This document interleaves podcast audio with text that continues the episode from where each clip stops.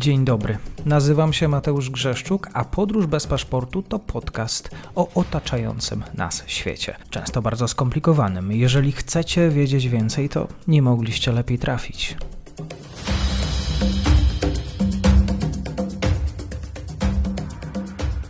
Dzień dobry Państwu, dzień dobry wszystkim słuchaczom. Dzisiaj rozmawiamy o Afryce. Ze mną jest doktor Anna Cichecka, Uniwersytet Wrocławski, Instytut Socjologii. Dzień dobry Aniu. Dzień dobry. Dzisiaj o wyborach w Demokratycznej Republice Konga. Demokratycznej Republice Konga, której się sporo międzynarodowych głów przegląda z uwagi na kobalt. Wybory 20 grudnia. Jaka, zanim zapytam o wyniki, jak przebiegała kampania wyborcza? Wyników jeszcze nie ma i nawet jeżeli będą pojawiać się wstępne wyniki, to powinniśmy wstrzymać się z ostateczną ich oceną, ponieważ e, mówi się o tym, że ostateczne wyniki zostaną ogłoszone w ciągu kilku dni, że zliczenie głosów zajmie co najmniej kilka dni. Atmosfera przedwyborcza, jak i same wybory e, była napięta. Po pierwsze, twierdzono, że to nie jest w ogóle dobry moment na to, żeby organizować wybory i że one odbędą się w dość sporym chaosie i że powinny zostać przełożone ale obecny prezydent e, Felix Tshisekedi, jak również komisja wyborcza e, stwierdziły, że to jest dobry moment i że te wybory powinny odbyć się zgodnie z planem, czyli 20 grudnia i że zarówno jakby instytucjonalnie czy biurokratycznie kraj jest do nich przygotowany. Okazało się już wczoraj, że tak nie jest. Wybory miały trwać jeden dzień, e, przeciągnęły się na dwa dni.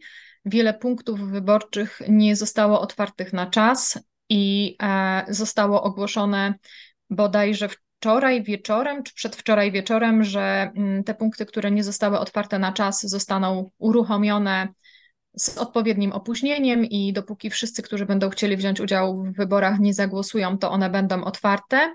Więc pojawiły się oczywiście zarzuty, że jest to celowe granie na zwłokę, że y, wybory będą pełne fałszerstw, że Chisekedi nadużywa władzy. Mm, no i mimo, że obserwatorzy z różnych krajów i organizacji przyglądają się transparentności tych wyborów, to wszyscy mają dość sporo wątpliwości co do tego, jak faktycznie ta procedura wygląda. Mhm. Jeżeli wyników e, nie ma, to czy wiemy, mamy jakieś sondaże przedwyborcze, coś, co wskazywałoby na to, kto, które z grona kandydatów konkurujący o najwyższy rząd państwie osiągnął wynik, jaki wynik? Prognozowano, że takim głównym rywalem obecnego prezydenta e, będzie Martin Fayulu, czyli człowiek, który był e, przez wielu obserwatorów w poprzednich wyborach z 2018 roku uważany za prawowitego zwycięzcę.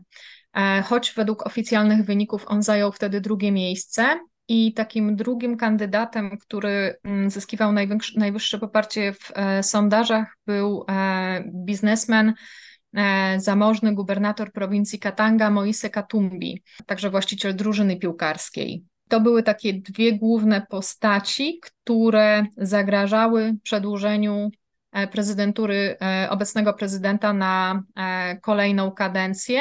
Zresztą też zgodnie z tymi sondażami twierdzono, że szanse na przedłużenie kadencji Tshisekediego są marne że wprawdzie udało mu się mm, w pokojowych warunkach przejąć władzę po raz pierwszy od wielu lat w historii Demokratycznej Republiki Konga, ale on niewiele zrobił dla kraju.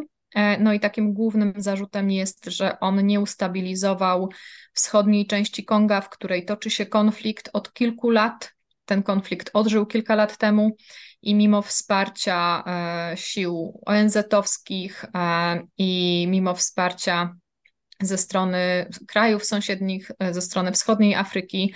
E, M23 ma się dobrze w wschodniej części kraju. Czyli bez zmian, w Afryce bez zmian. Tak, e, w Demokratycznej Republice Konga bez zmian, chociaż tutaj też warto zaznaczyć, że wokół misji MONUSCO, czyli wo wobec tej ONZ-owskiej misji, też są stawiane różne zarzuty, że ta misja już dawno mm, nadużyła zaufania mieszkańców DRK i że mm, ta misja posiadała wszelkie możliwe środki polityczne, dyplomatyczne i militarne do tego, żeby ten konflikt zakończyć, a jednak im się to nie udało. Stąd też decyzja o zakończeniu tej misji. Oni wprawdzie jeszcze przez rok będą stacjonować i mm, powoli wycofywać się ze swojej działalności. No, natomiast znamiennym jest, że wraz z końcem prezydentury czy obecnego prezydenta MONUSCO wycofuje się również. Wielu ostrzy e, zęby na ten kobalt, wspomniane przeze mnie? No, wielu ostrzy zęby na kobalt, wielu ostrzy zęby na miedź, na boksyt. E, DRK posiada też około 70% światowych rezerw koltanu, posiada 30% światowych zasobów diamentów, więc jest to kraj o bardzo dużym e, potencjale gospodarczym i kraj o dużym znaczeniu na rynku surowców w skali globalnej.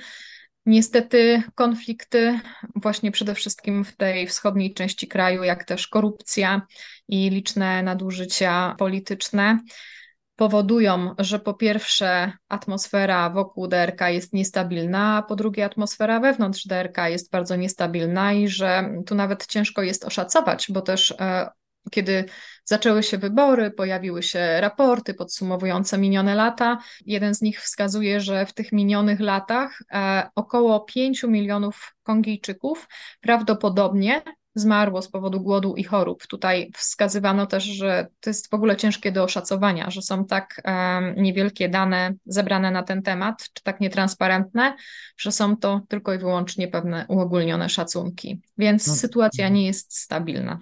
Rudy metali, e, bardzo ważne dzisiaj, surowce strategiczne właśnie znajdują się w tym e, afrykańskim e, kraju. Komisja Europejska, międzynarodowi partnerzy obserwowali właściwie same wybory? Tu pojawił się jakiś komunikat? Obserwowali same wybory i wszyscy wyrażali zaniepokojenie, jak to zazwyczaj, że mm, kraj nie jest przygotowany do przeprowadzenia tych wyborów, czyli że będzie chaos, który faktycznie się wydarzył. Z drugiej strony e, samo DRK i Komisja odpowiedzialna za zorganizowanie wyborów podkreślała, że to jest ogromne terytorium, że to jest kraj, który ma obszar mniej więcej taki jak cała Europa Zachodnia. Populacja jest szacowana na 100 milionów ludzi i e, w sytuacji tej pewnej stabilnej niestabilności politycznej nie ma sensu zwlekać i wyznaczać nowej daty, bo to i tak nie będzie zorganizowane lepiej. Tutaj też jednym z zarzutów był zarzut o to, że te wybory prezydenckie odbywają się równolegle z wyborami parlamentarnymi i z wyborami e, odnośnie władz na szczeblu lokalnym.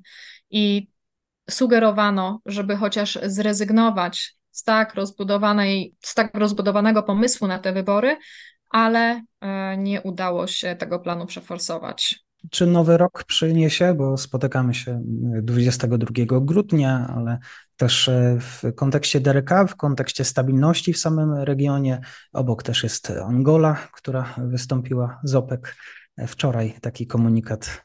Obok są Sudany, w których też nie jest stabilnie. Dalej jest Somalia, poniżej Uganda, w której Museveni też jakby nie zamierza się poddawać w swoich pomysłach. Nie sądzę, że najbliższy rok czy w ogóle te wybory przyniosą radykalne zmiany. Też bardzo interesujące, że mm, takim głównym tematem tych wyborów jest właśnie polityka rozwiązywania konfliktu, mhm. E, czy, czy po prostu jakby tym, tym głównym, centralnym tematem jest to, co się dzieje we wschodniej części e, Demokratycznej Republiki Konga, czy też e, na, tam, zwłaszcza w tej części e, północnego Kiwu, a jednocześnie, to jest bardzo interesujący wątek, na tych terenach wybory nie zostaną przeprowadzone. Czyli Chisekedi wykluczył około miliona uprawnionych do głosowania na tych terytoriach i uzasadnił to w ten sposób, że dzięki temu wybory odbędą się zgodnie z harmonogramem. To jest totalnie sprzeczne, bo debata wyborcza skupia się na Kiwu, na M23, na udziale Ruandy w tym konflikcie i jednocześnie to terytorium jest całkowicie wykluczone z procesu wyborczego z powodu braku bezpieczeństwa, z powodu obecności M23, e, czyli te terytoria, które gdzieś tam w dyskursie są najbardziej obecne w kampanii, są nieobecne w głosowaniu. I to jest, myślę, takie bardzo symboliczne, kiedy mówimy, czy prognozujemy, co się może wydarzyć. E, bo ustabilizowanie tej części kraju wymaga wysiłków zarówno ze strony nowego rządu czy nowego prezydenta, ale też wymaga wsparcia z zewnątrz, które to wsparcie właśnie opuszcza terytorium DRK i wymaga chyba takiej odświeżonej strategii i spojrzenia na to, w jaki sposób ułożyć sobie tą ten część. Rok, tak, ten rok właściwie rozpoczął się też od wizyty papieża Franciszka lutym. Nie pomogła nawet symboliczna e, wizyta e, głowy kościoła. E, jak papież nie pomoże, to kto pomoże? Zobaczymy. Może nowy prezydent pomoże. Tak, bardzo dziękuję za dzisiejsze spotkanie. Doktor Anna Cichecka w komentarzu. Bardzo dziękuję. Dziękuję. Dziękuję serdecznie za odsłuchanie tej audycji. Zachęcam oczywiście do kliknięcia subskrybuj, obserwuj oraz wsparcia mojej pracy na serwisie Patronite. Do usłyszenia.